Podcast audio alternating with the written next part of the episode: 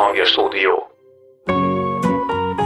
Viharos éjszaka volt, amikor leszakadt a orvitól a, a hozzátartozó tekerő szerkezettel együtt. Ez egy 60 kilós alumínium darab, és ez ilyen mángorlószerűen verte szét a hajóórát, és közben ilyen 4 méteres hullámok dobálták a hajóórat. Közben a horgonlánc elszabadult, 40 méter lánc, meg 30 méter kötél a tengerbe, beszorult a lánc alá egy pillanatban a kezem, és ott egy pillanatra fölmerült, hogy egy-két ujjam oda lesz. Csiga utca. Szűcs Zoltán, a Békés Csabai Odysseus, remélem nem bántó a kifejezés, illetve a jellemzés, nagyon röviden összegezve. 5 7 22 sziget, 1700 mérföld, vagyis 3000 kilométer. Hát ez még gombócból is sok. Ugye a közismert szófordulat ezt mondatja velem, nemhogy vitorlázásból. Ez igazi férfias kaland volt, ezért hívtunk beszélgetni. Isten hozott, jó, hogy jöttél. Köszönöm szépen, szervusztok! Szia! Üdvözlöm a hallgatókat! olyan személyeket ismerhetünk meg Békés Csabán, akik még nekem is újdonság, úgyhogy külön köszönöm, hogy felhoztad ezt az ötletet, hogy Zolit ma behívjuk. Én Zsíros András vagyok, és Erdei Kovács volt a műsorvezető társam, aki hát ezt a nagyon megtisztelő nevet adta neked, hogy Békés Csabai Odysseus. Mit szólsz ehhez?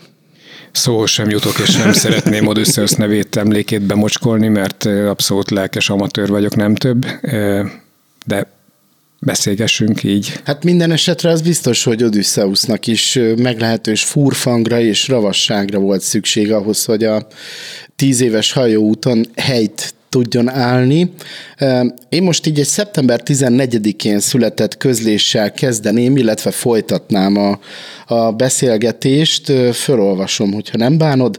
Végre hátszél. Időnként 30 feletti fuvallatban, 4 méteres hullámokon, 8 csomóval beszörfözünk Santorini széthasadt kalderájába. Skúteres kultúrprogram, majd másnap vulkanizálunk. Az önmagára omlott hegy beltengerében szinte látod az elsüllyedt Atlantiszt. Az özönvizet hozó Néa Kameni kénes gőzei kagylósan tört, szénfekete, obszidián tömbfejei között sétálva, mintha még mindig mozogna alattunk a föld. Na jó, három hét imbolygás után már a kikötői budi is mozog. Földtörténeti léptékkel egy perce, Krisztus előtt 1600 körül történt itt a robbanás, mely lesöpörte a térképről az egész mínoszi kultúrát. A kaldera peremén kapaszkodó festői városkák pedig mementói, a röpke és gyarló emberi kalannak, mely minden jel szerint éppen a végéhez közeleg. Kicsit élvezzük a pillanatot, aztán masszív szembeszélben krajcolunk tovább, és mindez Sea Gypsy hashtaggel. Hát dobtam egy hátast, amikor olvastam a posztjaidat a Facebookon.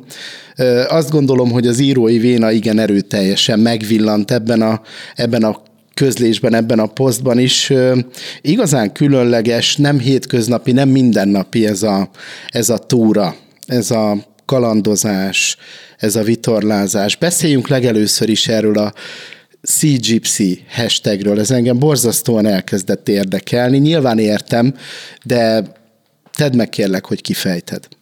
A Sea Gypsy kifejezéssel arra szeretnék reflektálni, hogy, hogy a Magyarországon a jachtozásnak, mint, mint sportnak vagy tevékenységnek van egy elég negatív, pejoratív konnotációja, amit azért nem szeretnék eh, összekeverni azzal, amit én vitorlázás címén művelek, szeretek, tervezgetek, megcsinálok. Tehát egyszerűen eh, a első lépés az, hogy nem jachtnak tekintem azt a hajót, azt, amit a Csonka Balázs barátom bútorszállítónak apostrofált, ez, ez egy 45 éves bútorszállító, nem jacht. Ez a hajó, ez, ez akkor marad a víztetején, ha folyamatosan bütykölünk rajta valamit, mert egy 45 éves jószágon mindig valamit tönkre megy folyamatosan küzdeni kell azért, hogy, hogy működőképes maradjon, valami mindig szétfosztik, elháblik, elhajlik, megtörik, leesik róla. Tehát ez nem az a fehér inges jaktozós történet, mint ami ez a szó mögött általában így a képzelet, vagy ezt sejteti a képzet A CGPC az számomra olyat jelent, aki a piciből csinál sokat, a pici pénzből oldja meg a, a problémáit, és pici pénzből csinál nagy kalandot, mondjam így. Mennyire egyszemélyes egy ilyen kaland? Én kezdettől fogva egy személyes vitorlázásban gondolkodtam, annak ellenére, hogy a családommal kompatibilis ez az egész dolog, és nyilván a kettő együtt fut, vagy két dolog nem kizáró. A, az, Bocsánat, mekkora ez a hajó? Ez 37 lábas, 11,32 század méter, vagy hogy mondjam, 11 méter 32 centi. Mindezt egyedül? Nagyjából ez a hajóméret, amit egy ember úgy viszonylag problémamentesen elbír kezelni egy személyben, tehát single-handednek hívják, az egy a szóló vitorlázást, amikor két kezed van, single-handednek hívják.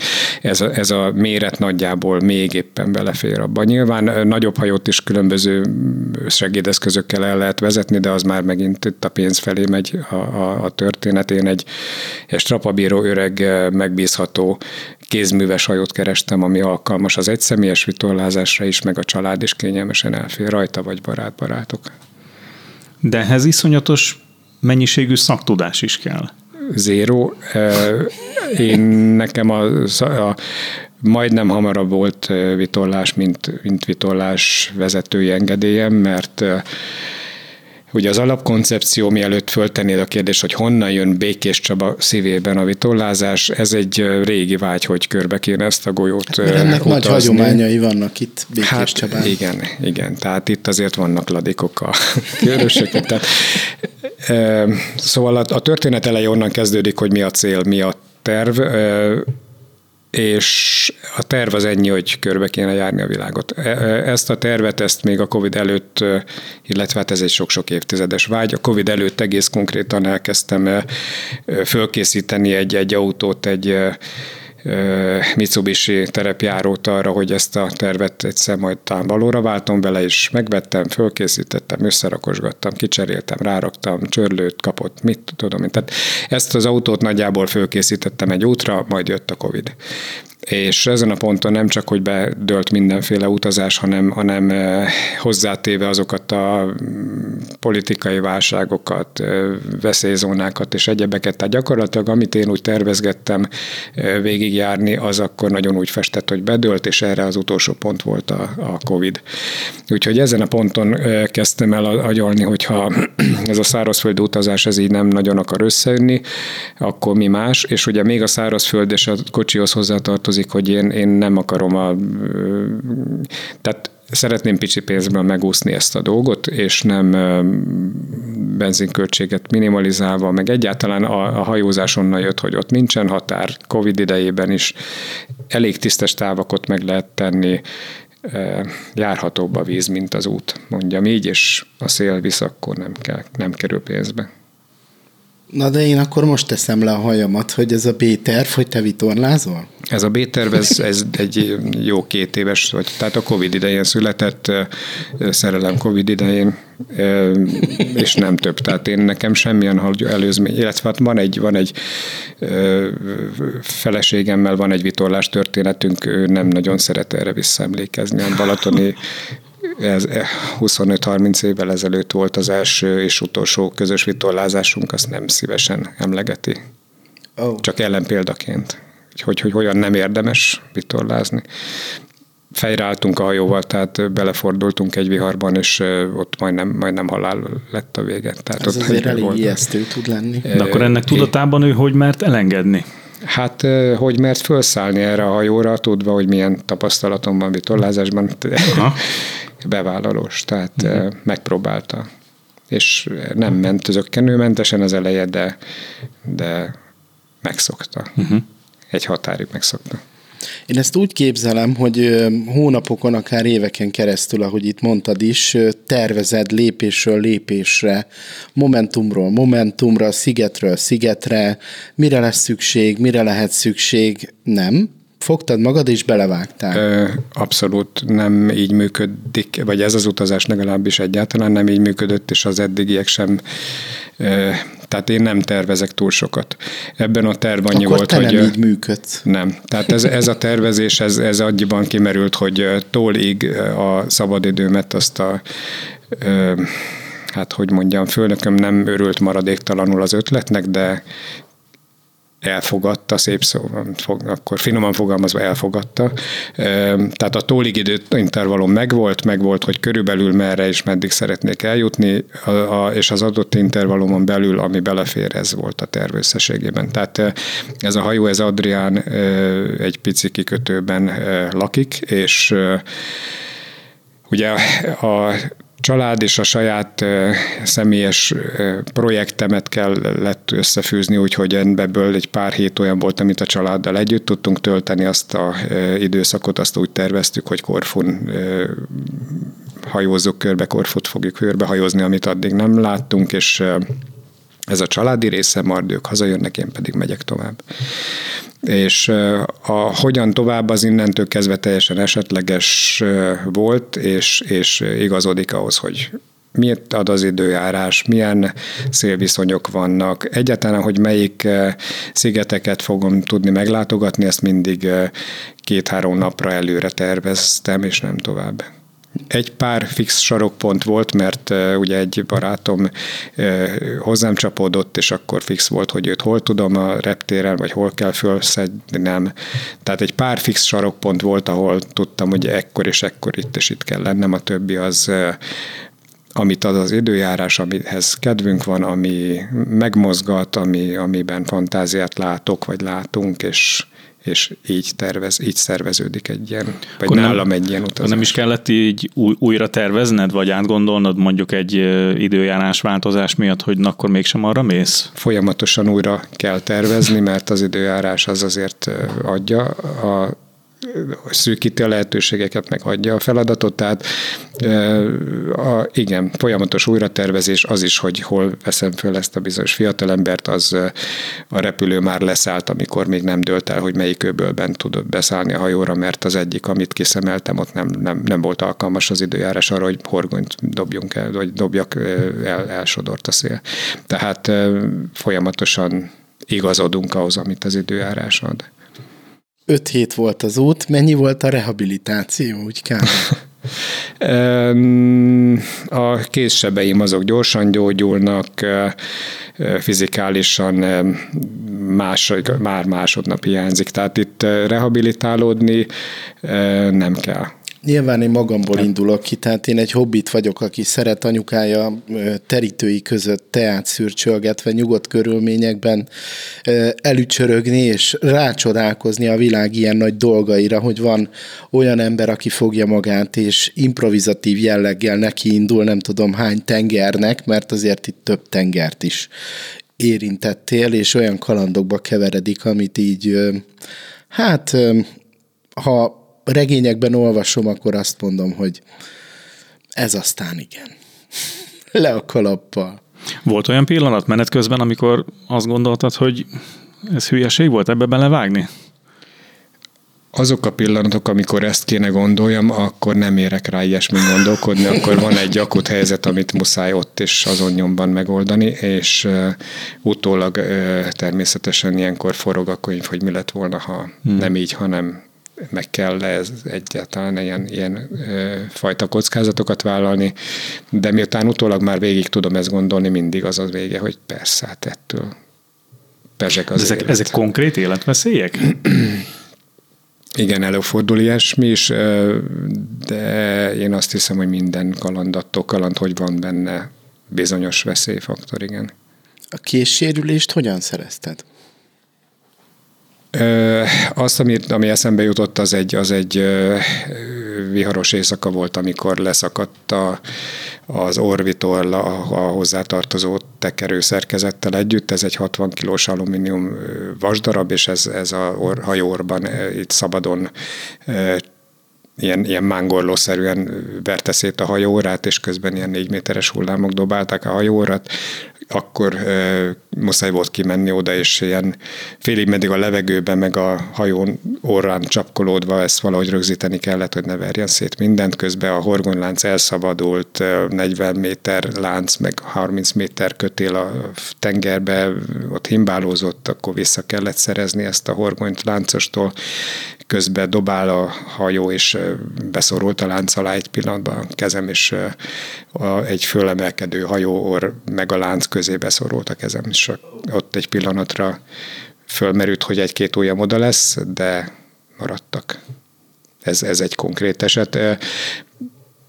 Mm, az, ilyen esetek elő, előfordulhatnak. Nyilván valamelyest az ember próbálja ezeket kiszűrni, ezen a hajón folyamatosan újítgatom föl, amiket kellene. Van egy hosszas listám, amin úgy haladok időnként egyet-kettőt, aztán hozzáírok négyet, és ez például még elmaradt, ez a bizonyos felújítás. Itt hat, hat darab zárt anya egyszerűen kinyílt, mint a tubarózsa, és ezek már a listámon voltak, hogy majd cserélni kell őket. Nem jutottam még ideig. Hm. Aztán ki lettek cserélve. Ezután. Se kénytelen vagy. Igen. És ezeket a sztorikat, amikor elmeséled a feleségednek, ő hogy bírja ezt feldolgozni? Hát mentségére szóljon, hogy, hogy az első pillanattól tudta, hogy, hogy nem vagyok komplett, tehát ez nem volt számára teljesen újdonság, és, és én ezt szoktam mondani, hogy hát tudtam, mit vesz ilyen értelemben ez, ezt neki kell föltenni a kérdést, így ismerkedtünk meg, sok, sok közös kalandunk volt, sok tőle külön, de ez azért mindenütt ott, minden, tehát ez nem újdonság az én életemben, hogy valamilyen féle kalandot keresek. Nevezzük néven a gyereket, Valhallának hívják, ugye? Jól mondom? Nekem ilyen illuzórikus elképzeléseim vannak a hajózással, a vitorlázással kapcsolatosan. Lehetett volna ez sokkal kevésbé stresszmentes? Vagy sokkal kevésbé stresszes? Inkább mm, hogy is mondjam, milyen hobbi vitorlázás? Mármint ez, az, ez a bizonyos kaland, vagy, akár, vagy egyáltalán? Akár a... egy út. Tehát, hogy most tényleg ilyen nagy kerek szemekkel a világra, meg rád is rácsodálkozva, van olyan, hogy egy vitorlázás nem életveszélyes? Vagy hogy kérdezze? Hát, hogyha ha, Keres, most, ha most minden, minden olyan alkatrész, ami a listádon módon. van, ki lenne cserélve. Tehát, hogy hogy ez most csak pénzkérdés, hogy, hogy kockázatos egy ilyen ö, út, vagy, vagy akkor is, ha full extrás az a hajó, akkor is veszélyes vállalkozás egy ilyen vitorlású út. Én azt gondolom, hogy a, hogy a, a vitorlást azt lehet mindig jobban fölkészíteni. Itt a limit egyrészt úgy, ahogy látjátok, ez egy öreg hajó sok elhasználódott alkatrészsel, de maga a műfaj sem veszélytelen, mert az időjárást meg a tenger tényleg nehéz kiszámolni, és, és az időjárás jelentés akármennyire jó mindig lehet meglepi. De összességében inkább azt gondolom, hogy ez a éjszaka egyedül e, nagy vízen ez önmagában rejt meglepiket, és, e, és az ember próbál fölkészülni a, a lehető legjobban. De most akkor lehet mondani ezt konkrétan, hogy te keresed a bajt? Ne, nem, nem a bajt, a kihívást, kihívást inkább azt mondom. Tehát nem a bajt Határok keresem, mert még csak az sem. Én kalandnak hívnám röviden azt, amit keresek, hogy legyen egy kis savaborsa az életnek, legyenek, imádom azokat a problémákat, amiket meg lehet oldani és ez, ez, ez erről például most a 45 éves motor jut eszembe, aminek mindig valami nyűgje van, hol levegőt nem kap, hol üzemanyagot, de ki lehet találni, hogy, hogy hol sír valahol egy picit, egy kis gázolaj, egy kis olaj, tehát valami gond mindig van vele, de ki lehet találni, hogy mit szeretne, és akkor meg lehet oldani a baját. De mert hogy egyébként neked az a meggyőződésed, hogy mindig van megoldás. Nem meggyőződés, sem szeretem, ha van megoldás, és megtalálom, azt, azt imádom, azt az érzést. Hát le így mondanám. Nem jó, gondolom, hogy mindenre van megoldás, nagyon sok olyan problémám van nekem is személyes, amit nem tudok megoldani, de talán ezért is szeretem azokat, amiket viszont meg lehet oldani. Ez a munkádban is visszaköszön főorvosként? Hát nem a főorvos, az, az, az önmagában nem jelent számomra semmit tulajdonképpen ez a, ez a titulus. A, a, hát nem a, is a, a gyógy, gyógyítóként, gastro, gastroenterológus, proktológus. A sebészet az, ahol, ahol, ahol rendszeresen találunk, találkozunk olyan problémával, amit igen, oda kell figyelni, rá kell fókuszálni, akár órákon át, és meg lehet oldani. Ez, ez benne van valóban. És amikor nincs megoldás, vagy, vagy vagy nem, nem hat úgy a terápia, vagy, vagy nem találod a... Van ilyen egyáltalán? Hogy, Kudarc hogy folyamatosan van az orvoslásban, nagyon sok szempontból kudarcos az egész, úgy, ahogy van az egész koncepció beteg, de ez egy nagyon más téma. Minden esetre a, a sebészeten belül, amikor én kudarcot valok, mint operatőr, akkor más sínyli és nyilván ezzel kell valamit kezdeni ezzel a tudattal, de, de ugye itt a, a kár, kár meg egyáltalán a megoldhatatlan szituációt azt mindig más szenvedi. Ehhez képest más a hajózás, ahol magadat teszed kockára. Ö, igen. Tehát itt más az áldozat, mondjam úgy. igen, aha. Azért nyilván nem csak te mások is bánták volna, hogyha két újadat elveszített, hiszen ez problémákat okoz egy sebész esetében. De ugye följött az is, hogy hegymászóként is megmérettetted magad mármint hogy volt egy olyan 3700 méteres magasság, amit ugyanezen a nyáron azt hiszem, hogyha jól olvastam, sikerült elérni. Ez a megmérettetés, ez, ez nem, nem ez, ez, ez valahogy nekem nem jön át, tehát vagy ne, nem, nem illeszkedik. A hegymászás, meg sziklamászás a kölyök koromtól elkísér, a, a, a gimnazista koromban kezdődött ez az egész túrázás, sziklamászás, hegymászás, kirándulás, mindenféle formája, és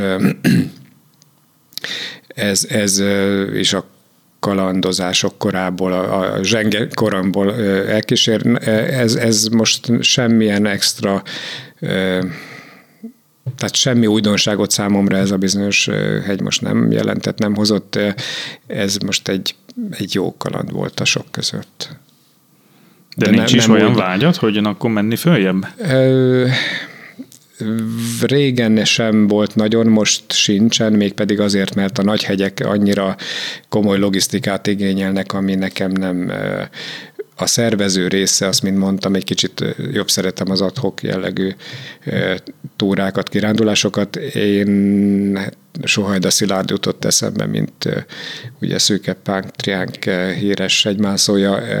Azt a fajta szervező munkát, amit ő mögé kellett tegyen, még a pici-pici kalandjainak is, én nekem már az is sok. Tehát a nagy hegyek ezért maradtak el az életemből illetve annak idején, amikor még ez, tehát amikor aktívan másztam, a, akkor, akkor vonattal jártunk a Tátrába. Tehát a Rákóczi Expressen éjszakáztunk, és Kosicén az állomásparkban aludtunk. Tehát egy kicsit távol állt tőlem a, a himalájai expedíció még akkoriban, anyagilag és minden szempontból. Mondjuk kalandnak kaland ez is. Az volt. Visszaelvezve még a hajózásra, vitorlázásra, 22 sziget. Melyik volt a legemlékezetesebb? Tudom, hogy ez egy ilyen profán kérdés, de nekem speciál ugye a János apostol szigete, Patmos sziget, az így, hát ha nem is, nem szeretem ezt a kifejezést, hogy bakancslistás hely, de hogy azért így igencsak feltűnt. Mennyiben volt ez cél, vagy mi az, ami téged a leginkább motivált, mozgatott így a 22 sziget közül? Az első kérdésre jobban tudok válaszolni, tehát Patmos egészen konkrétan az a meglepi sziget volt, ami, ami, ahol nem vártam különösebbet, és az egésznek az atmoszférájára ragadó. Téra Santorini, ugye az a bizonyos bejegyzés, amit felolvastál, az, az áthozza talán, hogy Téra nem okoz csalódást, tehát ott, ott jön az, ami miatt a turisták előzönlik, és, és tényleg egy, egy nagyon varázslatos hely. Patmos azon nincs annyi turista talán, és, és ugyanúgy megvan az atmoszférája. Kevésbé látványos a, a, a geológiája, a, a, a Ugye egy, azért Santorini az, az, egy, az, egy, az egy abszolút egyedülálló dolog, de, de Patmosnak van egy olyan nagyon-nagyon fúri atmoszférája, ami ugye egy jó napot, vagy fél napot, napot töltöttünk ott, de átjön. Tehát lehet, hogy ez belemagyarázás, de azért Patmos tetején ül egy olyan ilyen velencei erődi jellegű kolostor, ami az egész szigetet tulajdonképpen meghatározza így tájképileg mindenhonnan ezt látod, és egészen meglepően más jellegű maga ez a kolostor, mint amit, elvá, amit kolostort elvárnál a görög szigetvilágban, és, és valahogy ugye az egész szigetet belengi ennek az aurája. És ez jön ugye ez, a, ez az apostoli történet, amihez tartozik ugye a, a, az a bizonyos a száműzött apostolnak a barlangja a saját atmoszférájával. Tehát, a tengerzúgás.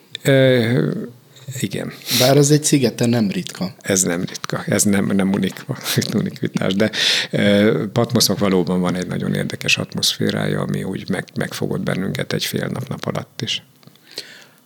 Mindenképpen érdemes talán párhuzamot vonni a túrázás, hegymászás, hajózás, vitorlázás, akár ez a tervezett autós túra között.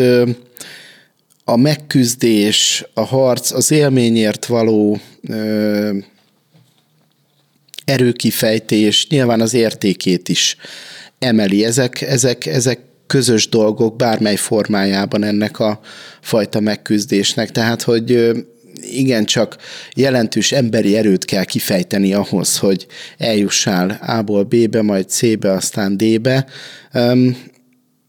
Milyen további célok vannak, vagy lehetnek még akár a hajózást, akár az autózást, akár a hegymászást, túrázást tekintve. Biciklizni nem szoktál? Dehogy nem. És mi volt a legnagyobb táv? Balaton 5 óra, 5 óra 50 ez, ez, erre büszke vagyok, tehát 5 óra 50 alatt körbe mentünk a Balatonon, előtte egy 7 órás körünk volt, és aztán abból 7 óra alá szerettük volna levinni, és 5.50 lett a vége. Most nyilván ez egy bolyozós, nagy-nagy közös biciklizés, több száz biciklissel, de azért erre büszke vagyok. Sokat kerékpározom. Az egy nagyon durva tempó az. De mondom, ez, ez nem az én eredményem, ez egy, ez egy bolyban, mikor 38-45-tel húz a boly, akkor uh-huh. mész velük. És... Hát igen, aki biciklizett már, azt tudja, hogy ez a science fiction kategória. ez egy sportértékkel bíró teljesítmény.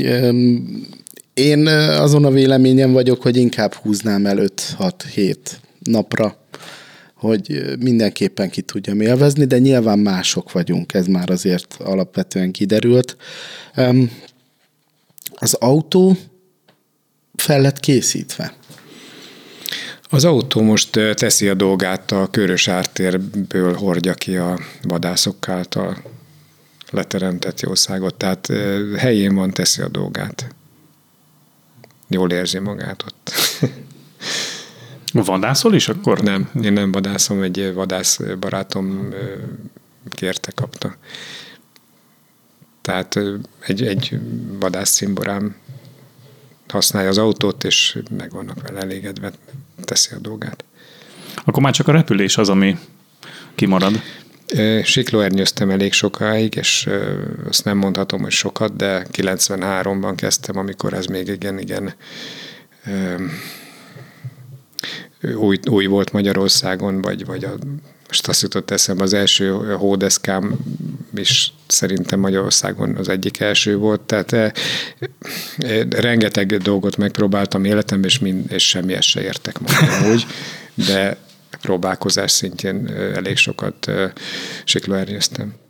De van egy ilyen célod, hogy belekóstolni mindenbe, aztán lapozni és nézni valami mást? Valószínűleg Vagy csak keresed, ilyen ami... hebrencs vagyok, hogy hol ebbe, hol abba kapok, hmm. és aztán megunom. Inkább attól tartok, hogy ez a magyarázat. Tehát akkor nem arról van szó, hogy na akkor ez se jött be? Nem, nem, nem. Egyszerűen vannak ö, dolgok, amiket örömmel kipróbálok, csinálok egy darabig, és aztán van kedvem mást csinálni, vagy, vagy váltok, és, és jobban elragad egy másik tevékenység. Nyilván még túl fiatal vagy, de az emlékirataidat Köszönöm. mikor lehet olvasni? Ezt most azért mondom, mert ugye több alkalommal, több vetületben is előkerült az írói véna. Például, hogyha valaki jót akar magának, akkor olvass el a vastagbél.hu oldalon a bemutatkozásodat. Nem nélkülözi az iróniát, az öniróniát, rendkívül jó humorral, jó stílusban olvashatok olyan témákról, amikről egyébként nem szoktam olvasni, de minden esetre volt egy momentum, ami szemet szúrt, és biztos vagyok benne, hogy fontos lehet. Most is egy idézet következik. Tisztán látom, hogy a tudományos orvoslás talaját veszítette és öncélúvá vált. Az orvos a betegből él, az egészségügy pedig a betegségből. Én viszont nem betegségekkel foglalkozom, hanem emberekkel, akik egészségüket veszítették és keresik. A tudományos medicína csak orvosol, de a gyógyuláshoz valami más is kell, és én ismerem a saját korlátaimat. Tudom, mikor kell abba hagyni a betegség keresést, tünetmaszatolást, és mikor kell betegemet tovább küldenem orvoslás helyett öngyógyításra. Ez egy rendkívül érdekes momentum. Én nem állítom, hogy az orvosokra nem jellemző őszintességgel írod ezt le, de ez, ez Szerintem egy nagyon jó megközelítése annak, hogy ha az ember gyógyítással foglalkozik, azért jó, hogyha ismeri ezeket a határokat, jó, hogyha ezeket a határokat igyekszik a saját eszközeivel kitolni, minél inkább azt segíteni, hogy a, a beteg gyógyulni tudjon, és az is jó, hogyha fölismeri az orvos, hogy nem feltétlenül ő lehet az, aki ebben segíteni tud. Én ugye sebész vagyok alapesetben. El szoktam mondani elég gyakran betegeimnek, hogy, hogy ugye fogalmam nincs, hogy miért nőtt benne daganat. Meggyógyítani nem tudom, ki tudom venni a daganatot, össze tudom varni azt, egymás mellé tudom illeszteni azt, ami egészséges, de hogy például az a két béldarab összenőjön, ahhoz semmi közöm nincsen. Tehát a, a, az orvoslás az, az, az, az tünetek kezelése elsősorban. Én, én egymás mellé illesztek két belet, de nem én gyógyítom össze. Tehát ez a gyógyítás szó, és ez, ez az én gondolkodási, az én gondolatkeretemben teljesen különbözik az orvoslástól. Én orvoslok. Én összerakom a két béldarabot, nem én gyógyítom össze. A gyógyulás az egy, annak vannak számtalan olyan, olyan vonatkozása, ami, amihez én nekem nincsen sem, sem képesítésem, sem ismeretem arról, hogy az egyik esetben miért gyógyul, a másik esetben meg pedig miért nem.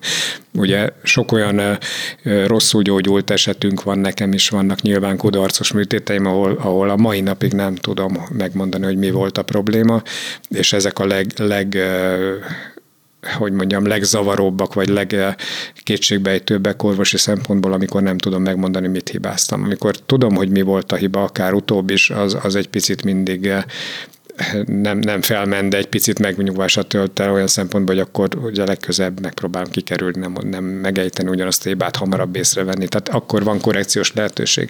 Abban az esetben, amikor nem tudunk hibát, azok az esetek az igazán eh, hogy is mondjam, rombolóak a, a, az önbizalomra, mert azok jelölik ki a korlátait az orvoslásnak.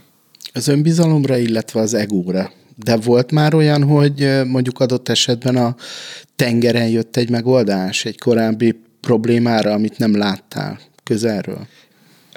Ez a tengeri dologra visszacsatolni az orvoslást azért nem szerencsés, mert nem teljesen más szférái az életemnek. Tehát Direkt amikor tudatosan lehatároltan külön történik, és nem gondolkodsz hajózás közben.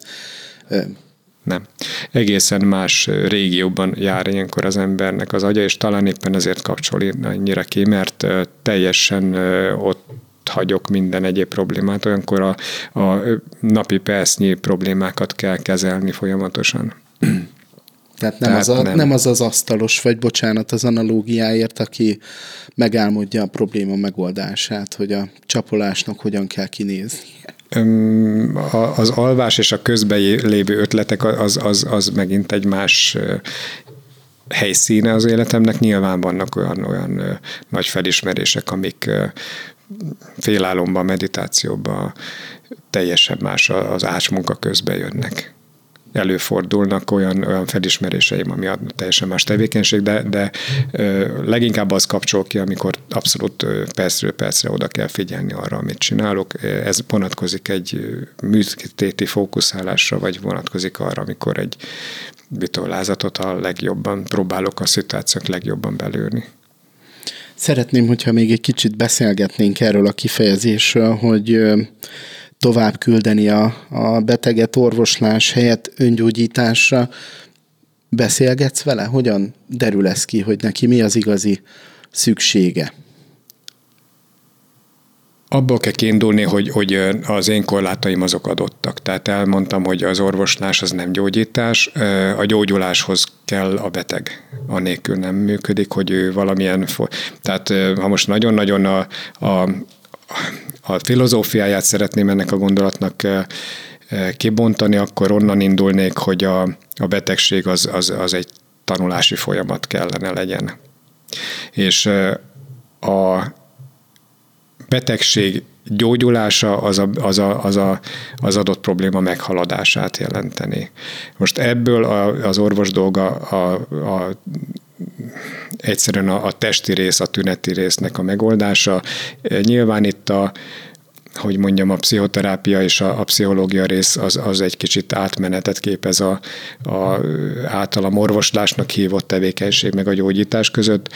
Tehát egyszerűen e, az, a, az amit e, ilyen test és lélek mesterséges dualitásaként kezelünk, abból nekünk tudomásuk kell venni, hogy a lélekkel nem foglalt.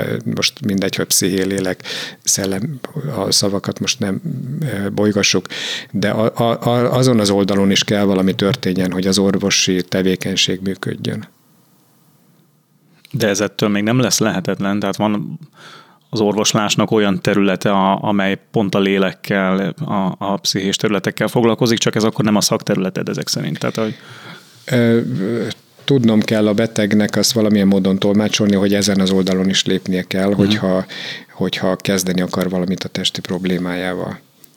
Tehát ettől még, hogy mondjuk a te korlátaid megakadályozzák, hogy tovább lép, ettől még ez a része a, a gyógyulási folyamatnak ugyanúgy exakt, tudományosan leírható, mérhető, megjósolható, vagy, vagy ez teljesen ilyen rejtély, hogy hogyan válik valaki egészségesé? Az egészség kifejezést se tudjuk értelmezni szerintem. Uh-huh. Tehát az összes értelmezési kísérlet, amit olvastam, az, az, az sánta szerintem, és nem tudom, érdemes ebbe belemenjünk, tehát nem a betegség hiánya az egészség, a, az, az egészség az összességében egy, az egy idea, az egy platóni idea számomra, és egy kicsit egy törekvésnek gondolnám, nem pedig célnak, vagy, vagy végcélnak gondolnám, és nem, nem az orvos feladatának tekinteném az egészség helyreállítását, mondjam így. De hogy lehet ezt megtanulni?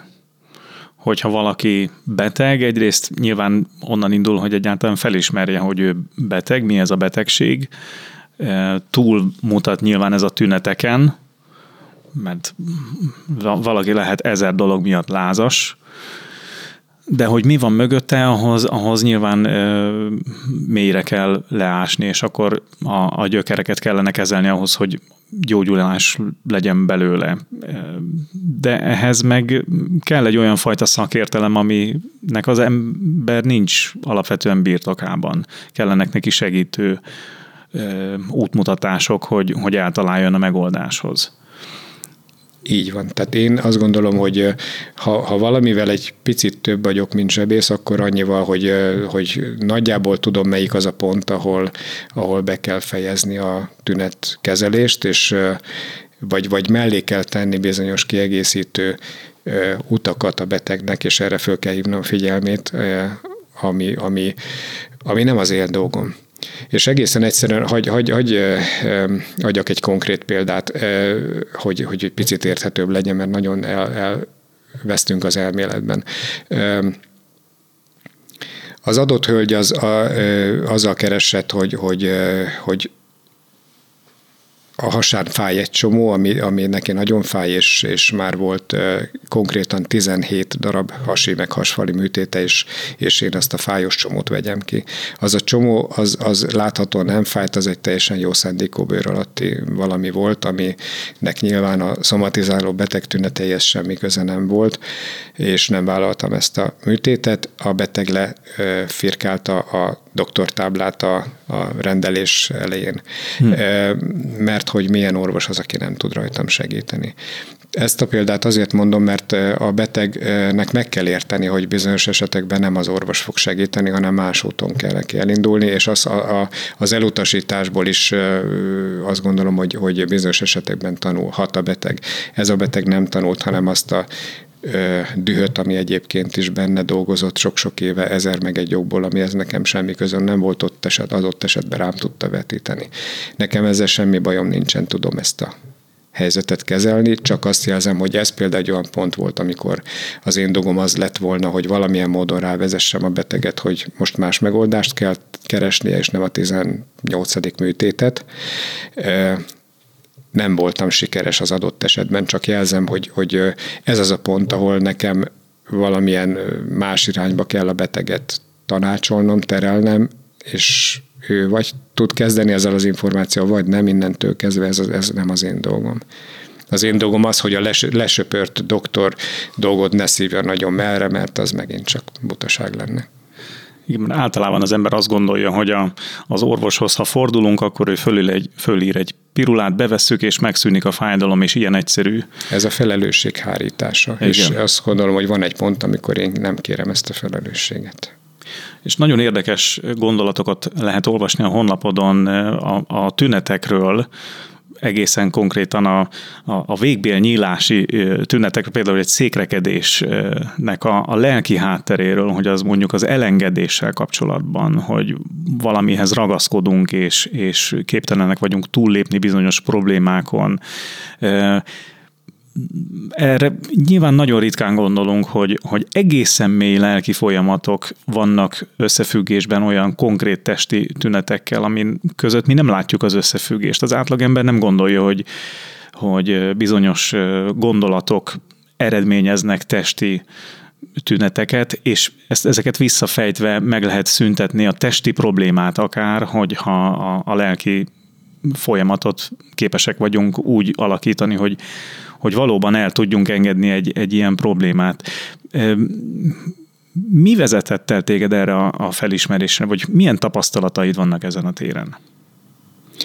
Nyilván elsősorban a saját megdolgozatlan személyes problémáim, amiket azóta se sikerült nyilván elsimogatni, de, de, de kell és kellene, és még többet kellene dolgoznom rajtuk. Tehát nyilván a saját nyűgöm az, ami kapcsán a, a beteg nyűgére tudok egy kicsit is reflektálni. Nyilván nagy felismerések azok, amikor a saját rossz működéseimet, impulzivitásom, agresszióm, egyebek, ami, amivel igen-igen komoly gondom van, e, ezek mögött álló folyamatokra rá, rálátok. És nyilván ezek személyes, ezek segítséget igényelnek, ehhez kell a, a lelkész, a pszichoterapeuta, a, a terápiának millió formája és útja létezik, de, de segítség kell ezekben, hogy önmagamra ráláthassak. Ezeket a felismeréseket, ezeket ha, ha jól tudom kezelni, akkor nyilván meg, meg kiold bizonyos tünetképzéseket, amik ebből következnek, egyszerűbbé teszi a én életem, meg a velem élőknek a, a, az életét. Tehát ez, ez egy saját feladatom. Nyilván ezek a, a saját életemben lévő mély, meg mélyebb gödrök vezettek oda, hogy igen, ezeket a beteg, és amit, amit, amit viszont most bocsánat, el, elúsztam. Tehát amit, amit ezekből én a más betegben meglátok, és próbálhatok esetleg visszavetíteni, tehát tükörként működni. Ebben a szituációban ugye a tükör oldalának jel, és, és, és kap egyfajta visszajelzést, amit vagy két, vagy nem megkap. A, a, a példa mutatja, vagy tud vele kezdeni, vagy nem. Én azt gondolom, hogy nekem orvosként van olyan, olyan felelősségem azért van, hogy amikor egy ilyen ponton látok valakit, akkor megpróbáltok tükrözni, és aztán az illető ezzel kezd, vagy nem kezd. Általában nem kezd, úgyhogy elég sok rossz Google értékelésem van, de ez, ez olyan nagyon-nagyon nem, nem dőlök a kardomba, azért mondjam úgy. Elég, azt mondom, hogy tiszta lelkismertem ez ügyben. És ez egy ilyen általános dolog lehet, hogy a, a, a betegségeink nagy részét az okozza, hogy valami az életünkben nincs rendben? Én ezt nem tudom így megfogalmazni. Tehát van egy koncepcióm, filozófiám arról, hogy, hogy hogyan működik a test meg a szellem együtt, de, de erről inkább nem beszélnék, mert ez, ez egy nagyon filozófiai oldalra mennénk el, és Ken Wilber E, e, nevét kellene elsőként tisztázok, hogy kicsoda és milyen koncepciót tett föl, azért, amit ő összerakott és az asztalra tette, én azt gondolom, hogy az egy fölülmúhatatlan filozófiai keret, én a mai napig el tudom fogadni az élet minden betületében, meg tudom találni a, a probléma helyét az ő általa fölvetített térképen, csak nem, nem erről, szerintem nem, nem érdemes erre elvinni most a beszélgetésünket. Hogy jutottál el idáig? Most ez a kérdés jött föl bennem már, mint milyen indulásod volt neked? Akár gyermek, akár fiatalabb korodban hogyan, hogyan vágtál neki az életnek? Mire emlékszel? Hát az életbe belehajítottak, egyszer csak ott voltam, de elváltak szüleim, anyukám egy pedagógus fizetésből tartott, nevelt bennünket hugommal, Kecskeméten nevelkedtem, és általános iskola után teljesen véletlenül kerültem Szegedre a Radnóti gimnáziumba, és ott ilyen egy vegyészosztály, vagy ilyen válogat, ilyen országos beiskolázású, ilyen válogatott csapatban voltam gimnazista. De hogy ez így eleve adott volt, hogy te orvos leszel? Abszolút nem, ez a legutolsó hát nem, nem tartozik nagyon ide. OKTV helyezett voltam, és, és nem, nem kellett felvételizzek az orvosira, illetve az állatorvosira nem kellett volna felvételizzek az orvosira, meg kellett akkor fizikából felvételizni. Tehát az állatorvos és az orvosi között az döntött, hogy az orvosira még ott egy kicsit kell pedálozni, és akkor az biztos értékesebb pálya. Így, így, lett, így nem lettem állatorvos. Amit Sogorom élettörténetét megtekintve időnként bánok, máskor nem. Mondjuk, Spröber Zoltánról Igen. van szó. Igen. Kiváló állatorvos. Igen. Személyesen ismerem őt is, egy kiváló személyiség, rendkívül érdekes figura hozzád hasonlóan.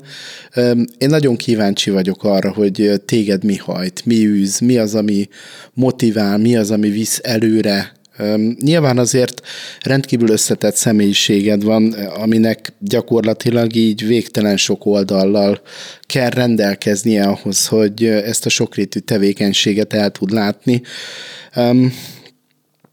Most a beszélgetésnek ennek a pontján így mégis a, a motivációra hajlanék vissza.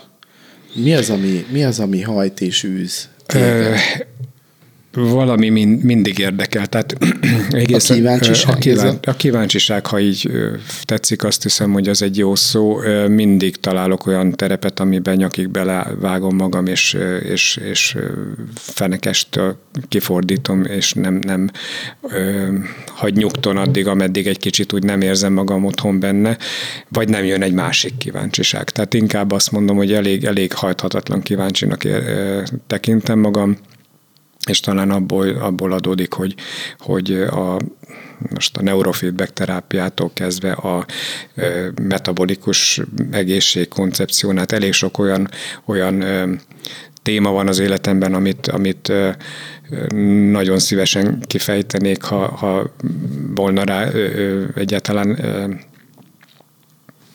mindegy. Sok, sok, mond, sok, sok mindenről tudnék talán mesélni, amit jelen, ezt, ezt a metabolikus dolgot azért hagy mondjam el. Tehát az, hogy valaki metabolikusan egészséges vagy beteg, ez egy nagyon-nagyon kulcs probléma. Magyarországon léte, alig-alig van metabolikusan egészséges ember, és ez a koncepciónak azt gondolom, hogy a világon semmi köze nincs például az én szakterületemhez, a proktológiához, sebészethez, emésztőszervé problémákhoz már talán inkább, de, de egy olyan nagyon fontos kérdés, ami például ezt a bizonyos említett vastagbélódalamat is elvitte egy teljesen, hogy mondjam, egy off-topic irányba, mert annyira fontosnak találom, hogy, hogy muszáj róla írjak, muszáj diabéteszről írjak egy sebészeti jellegű oldalon, mert nagyon-nagyon fontosnak tartom. És az emögött álló koncepciót, azt, azt sajnos az az érzésem, talán a, a, a, egy picit a, a a szakmám, vagy az orvosi szakma kritikája, hogy azt látom a kollégáimon a specialitásokban, annyira belemerülünk a pici-pici szeletekbe, hogy, hogy teljesen elveszítjük az egészet. És én ebből a hebrencs karakteremből adódóan talán ö, látok több pici-pici szeletet, és, és időnként van egy olyan érzésem, hogy mintha össze tudnék rakni valamiféle egészet. Ez a hebrencségemnek a következménye valószínű ennek a kvázi második évadnak vagy szezonnak az az egyik alapvetése, hogy ö, olyan vendégeket hívunk be, ahogy Bandi is fogalmazta, hogy, hogy nem, nem általa sem akár ismert személyiségek, akik fontosak, meghatározóak, jó dolgokat csinálnak, ö, értékőrző dolgokat ö, tesznek le az asztalra, és nem országosan vagy akár helyi szinten ismert figurákról, személyiségekről van szó. Úgyhogy én azt gondolom, hogy teli találat volt a doktor urat meghívni. Bandi, te mit gondolsz? Egyetértek abszolút is, isszuk minden szavadat, akár a, a honlapon, akár itt a, a műsorban, úgyhogy bár itt most a, a humor annyira nem jött ki, mint ami a, a honlapodból árad, az élet hétköznapi pillanataiban több teret engedsz a, a humornak? Próbálod ilyen lazán fölfogni a, kellemetlen helyzeteket is akár? Vagy van akár mondjuk a honlapodnak egy ilyen cél, hogy azt a, azt a fajta, hát nyilván amikor az ember a végbéltáji panaszokkal kell, hogy orvoshoz forduljon, akkor az ilyen kellemetlen, e, ezt esetleg oldhatja az, hogy egy nagyon könnyed humorral kezeled ezeket a ciki problémákat? Hát ezt a konkrét élethelyzetet nehéz, nagyon könnyű humorral kezelni, de szoktam mondani, hogy én is pont így érzem magam a nőgyógyásznál, de ez nem szokott segíteni oldani a helyzetet egyébként, de, de az egész pályámnak egyik alapvetése, hogy, hogy, hogy van egyfajta olyan ilyen szarkasztikus olyan reflexió bennem, hogy ami, aminek része az, hogy úgy gondolom, hogy nagyjából tudom a korlátaimat, viszont azon belül nyilván tudom, hogy milyen kvalitásaim vannak, és, és ezt úgy nagyjából nem, nem árt tisztában lenni vele. Azt gondolom, hogy, hogy orvosként rendkívül fontos, amikor más életéről kell döntéseket hozni, vagy, vagy hogy mondjam, tehát értitek, hogy mi a, az alapkoncepció. Tehát a nagy fehérköpenyes varázsdó az soha nem illet rám, és rettenetesen óckodom is ettől a szereptől. A, a humor nélkül pedig ezt a, sem, sem ezeket a nehéz élethelyzeteket, sem Magyarországot úgy globálisan elviselni, azt gondolom, hogy nem lehet. Szóval egy ilyen vidám fickó vagy, aki próbálja a hétköznapokat élhetőbbé tenni. Nem gondolom magam nagyon vidám fickónak, de, de szeretek azért jót röhögni, főleg másokon, magam is, de főleg másokon. Én azt gondolom, hogy ez egy remek beszélgetés volt. Remélem, hogy nincs a csontjaidba rekesztett tűz, vagy bármi olyan, amit szerettél volna mondani, de nem volt rá lehetőség. Most én így megadnám ilyen módon is a, a szót, hogy a, a mozaik teljes legyen. Abban a tekintetben, hogy ki is vagy te valójában, és ugye, mint ezt ki is mondtad, nem a nagy fehérköpenyes varázsló. Van-e olyan kérdés esetleg, amit feltennél magadnak? vagy, akár, vagy akár nekünk, de nem rémlik, tehát kérdés nincsen bennem, nem mozog kérdés. A, a, hogy fogalmaztad az elejét, tett fel még egyszer. Csontjaidban rekesztett tűz, ami így feszít. Hú, ez nagyon szép költői kép, de, de ne, ne, nincsen bennem tűz. Bibliai bibliai kép. Nincs bennem e, ilyen tűz. Én Akkor azt hiszem, hogy nagyjából kerek. helyemen vagyok, és én nem, nem is, hogy mondjam, még egy dolgot szeretnék egy kicsit reflektálni, hogy a Békés megyéről szót ejtettél. Ugye a Békés megye tudjuk, hogy nagyjából merre tart, és milyen trendeket mutat népességet egyebet tekintve, és azt gondolom, hogy, hogy eszembe jutott, hogy mit kellene egy picit reflektáljak erre a szituációra. Tehát azt, azt látom és gondolom, hogy, hogy függetlenül a tértől és időtől lehet piciben hozni értékes dolgokat, és, és én nagyjából ezt meg is fogalmaztam, soha nem kívántam ö, nagy centrumokba fontos ember lenni. Ö, elég sok ilyen voltak, azt gondolom, hogy voltak, vannak, lettek volna, lesznek, lehetnének ilyen, ilyen lehetőségeim, soha nem volt ilyen ö, becsvágyom és ennek az egyik oka az, hogy, hogy azt gondolom, hogy a, a, a legeldugottabb pici helyen is lehet értéket teremteni, és, és ezt a bizonyos podcastet is azt gondolom, hogy egy ilyen hely és tényleg azért örülök, hogy itt lehetek, mert ha valamit hozzá tudok tenni, akkor nagyon örülök. Nagyon szépen köszönjük. Én azt gondolom, köszönjük. mind a hárman szeretünk itt élni. Nagyon szépen köszönjük a beszélgetést, hogy elfáradtál közénk, a hallgatóknak pedig a figyelmet köszönjük.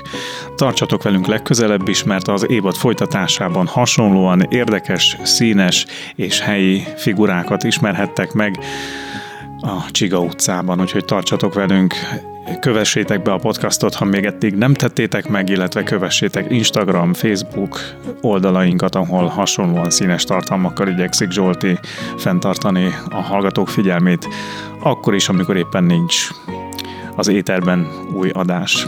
Így van, nagyon szépen köszönjük a figyelmet, tartsatok velünk legközelebb is. Sziasztok!